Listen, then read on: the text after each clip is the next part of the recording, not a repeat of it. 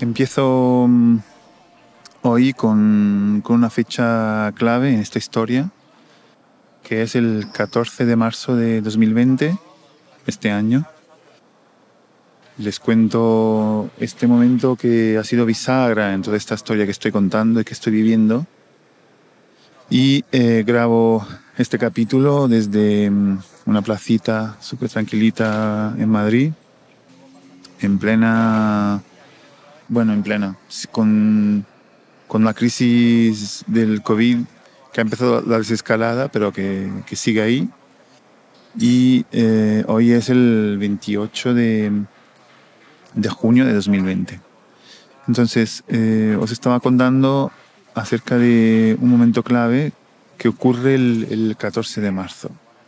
La historia en realidad empieza mucho antes y eh, empieza con, eh, no, me voy a alargar mucho en eso, pero empieza con mi, mi estancia eh, en, en, el pueblo eh, que se alarga primero para yo poder avanzar en el trabajo que estaba haciendo con eh, Airbnb Cop y se alarga tanto yo me había venido para las navidades y finalmente decidí quedarme hasta, el, hasta marzo, finales de marzo. Y me pilla, me pilla la crisis sanitaria, ¿no? Entonces me quedo en el pueblo, esto ya lo hemos contado.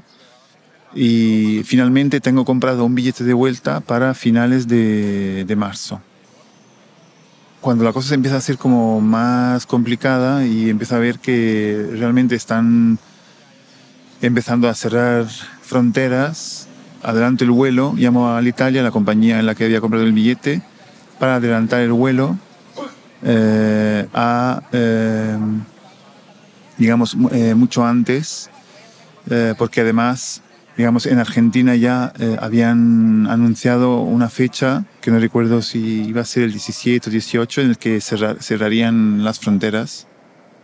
Entonces, bueno, llamo para adelantar y consigo eh, que me adelanten el vuelo justamente a ese 14 de marzo y por eso esa fecha tan importante y marca tantas cosas. Entonces, esa, esa, llamada posiblemente la haya hecho, no sé, quizá el, o el día antes, o el 13 o el 12, llamé justamente para adelantar el vuelo y me lo dieron para ese 14 que sería el, el, el sábado. Entonces me organizo muy rápidamente para irme y me informo y eh, un poco hablando con, con, una amiga italiana que ya estaba en, en, Argentina, que estaba viajando por ahí y le pilló la crisis y me dijo que lo único que pasaba es que cuando llegaba yo ahí me obligaban a hacer una cuarentena. Entonces hablé con Ceci para que ella se quedara en, en casa de una amiga y yo me podía quedar en casa y hacer yo la cuarentena y ya está. Y una vez hecho la cuarentena, todo, digamos, seguía un poco su, su camino. Entonces, pues nada, además Claro, ese sería un momento como ya en sí muy extraño porque, claro, llevábamos mucho tiempo sin vernos y de alguna forma iba a haber como un reencuentro, no reencuentro, ¿no? Con, entre los dos. Porque realmente yo tenía que llegar y irme a la casa y, y casi sin, bueno, sin poderla ver o en todo caso, nada, sin contacto. Y entonces eh, ella el, día anterior me además me preparó eh, como incluso la compra y me mandó la foto y de las cosas que, que, había preparado para mí. Entonces empieza como un momento en que hay como unos elementos de conexión que, que tienen como muchos pequeños detalles y que como ya veníamos haciendo, realmente eh, no intentan romper, digamos, esos muros de las dificultades de la distancia, ¿no? Entonces, bueno, yo me voy, preparo las maletas, cojo el avión, los trenes para llegar a Roma. Llego al aeropuerto y el aeropuerto está prácticamente vacío. Como una escena muy, muy rara. ir, a, ir a, un aeropuerto, el aeropuerto de Fiumicino, que es el más grande de Roma y completamente vacío. Una escena surreal, siempre un poco con esa sensación de que pasará un, poco con la duda de si me van a dejar eh, salir todo el mundo, en el fondo desde mi familia y eh, amigos, conocidos que yo, con el que yo hablaba en el, pueblo, me decían no vas a poder salir o cosas de este tipo, ¿no? Entonces, en Italia, de hecho, en ese momento eh, era obligatorio una autocertificación, es decir, que tú para moverte tenías que poner en un papel la razón por tu movimiento y eh, además tenía que ser una, una, razón válida, ¿no? Entonces, yo tuve que preparar ese papel, eh, llegar al aeropuerto, entonces la primera barrera que tuve que superar fue esa, como entregar ese papel para justificar mi, eh, mi viaje, ¿no? Y, y, luego empieza el otro, que es claramente cuando voy a, voy a, a facturar la maleta, ¿no? Entonces ahí como ese momento en que quiero descubrir, en el fondo, si, si me dejan partir. Em, bueno, entonces voy para allá, pues con la maleta, la embarco y cuando, cuando me la aceptan es como que tienes como, tuve como un sentimiento, primer sentimiento de felicidad y que dije, pues me van a dejar, me van a dejar. Entonces embarco la maleta, todo el aeropuerto vacío, yo llegué mucho antes, mucha antelación, y eh, me voy a esperar para el embarque. Allí también, siempre un poco con la duda, digo, bueno, lo único que puede pasar es que a lo mejor el avión no sale o lo que sea, tal. Pues nada, empiezo el embarque, subo, estoy en el avión. Ahí es como mi cara, la verdad que creo que tenía una felicidad muy importante. Y, y nada, pues el avión sale. Entonces cuando estoy en el avión es como, era un sentimiento de, pues, nada, pues ya está, como lo conseguí, conseguí adelantar el vuelo, todo el último luchando, digamos, con, con lo, que hay, lo que hay ahí fuera que parece cortar y y parar esa otra conexión Y nada, eh, disfruto el vuelo. La verdad que el, avión estaba prácticamente vacío también. Super, no sé, yo pude viajar tranquilamente, súper ancho, que normalmente siempre, bueno, como soy bastante grande, bastante incómodo normalmente los aviones. Y entonces cuando, nada, llego a Buenos Aires, yo en realidad, en, claro, como, como existía ese problema de, de claramente ahí también del, COVID y todo eso, eh, decidimos no, no quedar con Ceci en, el aeropuerto, sino que yo me iba directamente al piso y posiblemente saludarnos ahí, aunque sea desde la distancia, etcétera. Entonces llego al aeropuerto y estoy un poco ya esperando, mandarle un mensaje. Eso fue como a las 7 o 8 de la mañana. Y, mm, y nada, pues ahí llega la sorpresa. Llego al control de inmigración y como que la, la mujer que me, que me vio el pasaporte, ahora que lo pienso, como casi que se quedó como, como que me miraba y, se quedó como sorprendida y me preguntó, pero este es un pasaporte italiano, ¿a qué vienes a Argentina? Y yo digo, bueno, visita.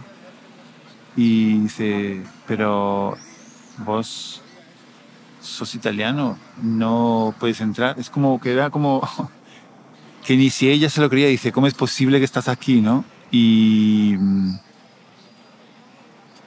y se me cayó un mundo, en plan, ella me agarró el pasaporte, se fue y me llevó en un cuarto donde había otras personas y, bueno, empecé a hablar con, esas personas, quién venía de otros países de Latinoamérica, etc. Y, eh, y había dos chicos que venían en realidad con el, con el mismo vuelo que yo.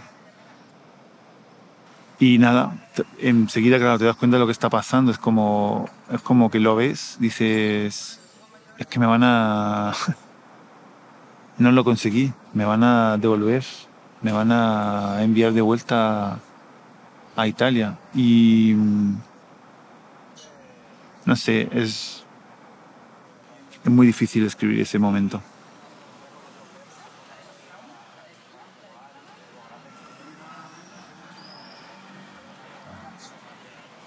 Entonces, nada, le, escribí a Ceci y, y creo que la llamé en ese momento, no, recuerdo si fue en ese momento. Y entonces empiezan unas horas, bueno, bastante increíbles. Eh,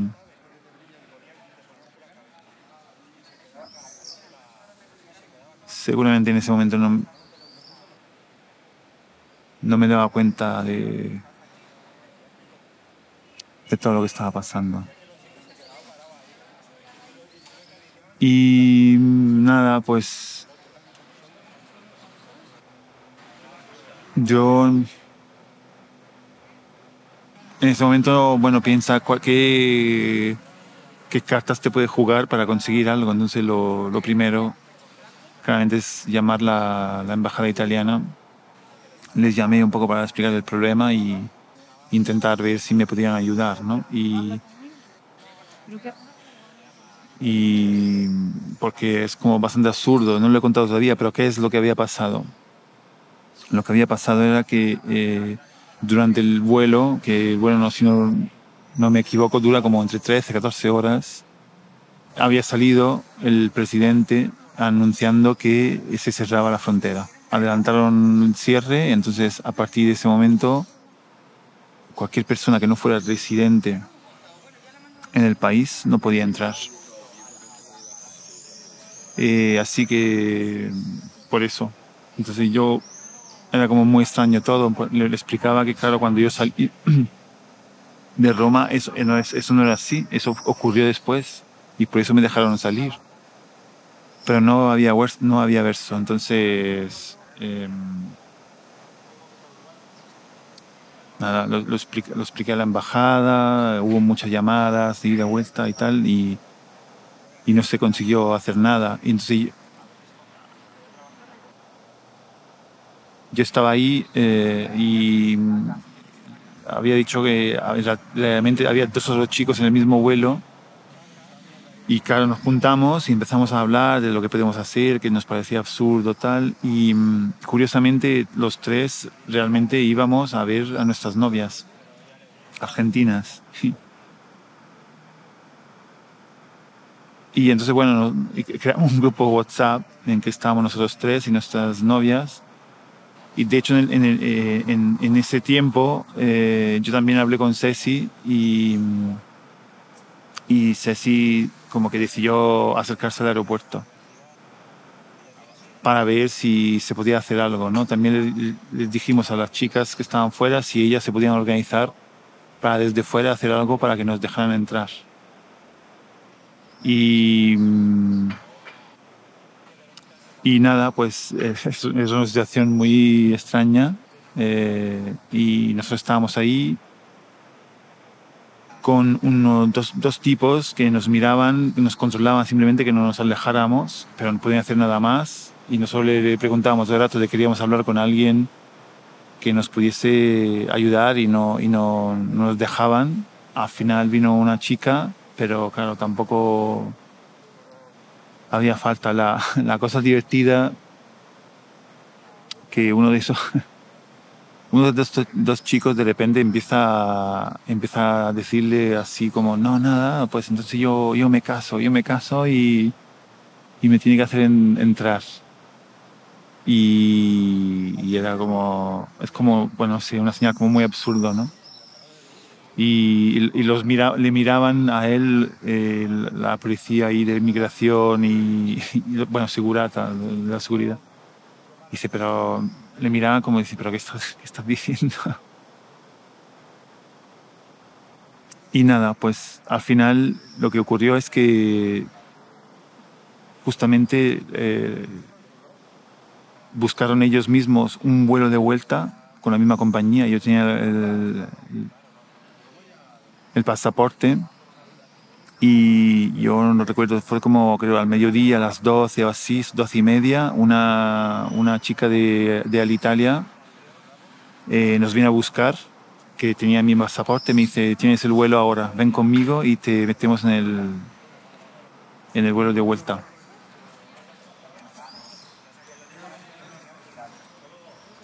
Y eso, bueno, realmente eso ocurre ya después de varias llamadas que yo también había hecho con CES y aparte de la, de la embajada y, como que ya había superado un momento en que,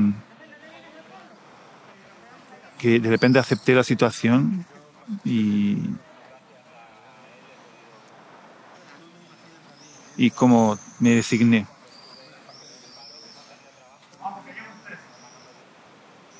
Y quizás, ahora que lo pienso, es como que al final solo querías que, una vez que te has resignado, que eso pasara lo más rápido posible, ¿no?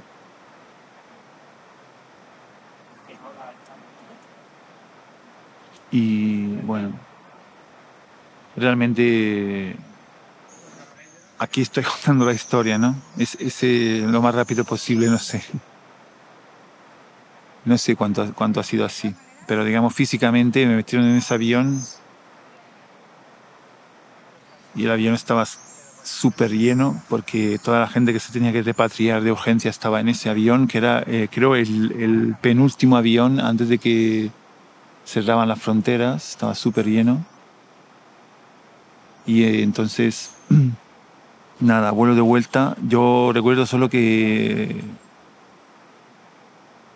apenas conseguí informar a mi familia porque como me metieron enseguida en el, en el avión, como que no caí en que dentro del avión no, no, no tendría internet y me acuerdo como yo intentando mandar un SMS a mi hermano para que avisara a, toda, a mi madre y mi hermana de que estaba volviendo atrás. Y les estaba informando obviamente a ellos todo el rato pero como que esa parte final no, no conseguí hacerla por, por WhatsApp. Así que nada, vuelo de vuelta, volver a Fiumicino, volver a agarrar los diferentes trenes para, para llegar a, a, la estación de tren más cerca del pueblo, se llama Minturno Eh, mi, mi hermano, mi madre me vienen a recoger. Y vuelvo a casa. Esa nueva casa, el pueblo.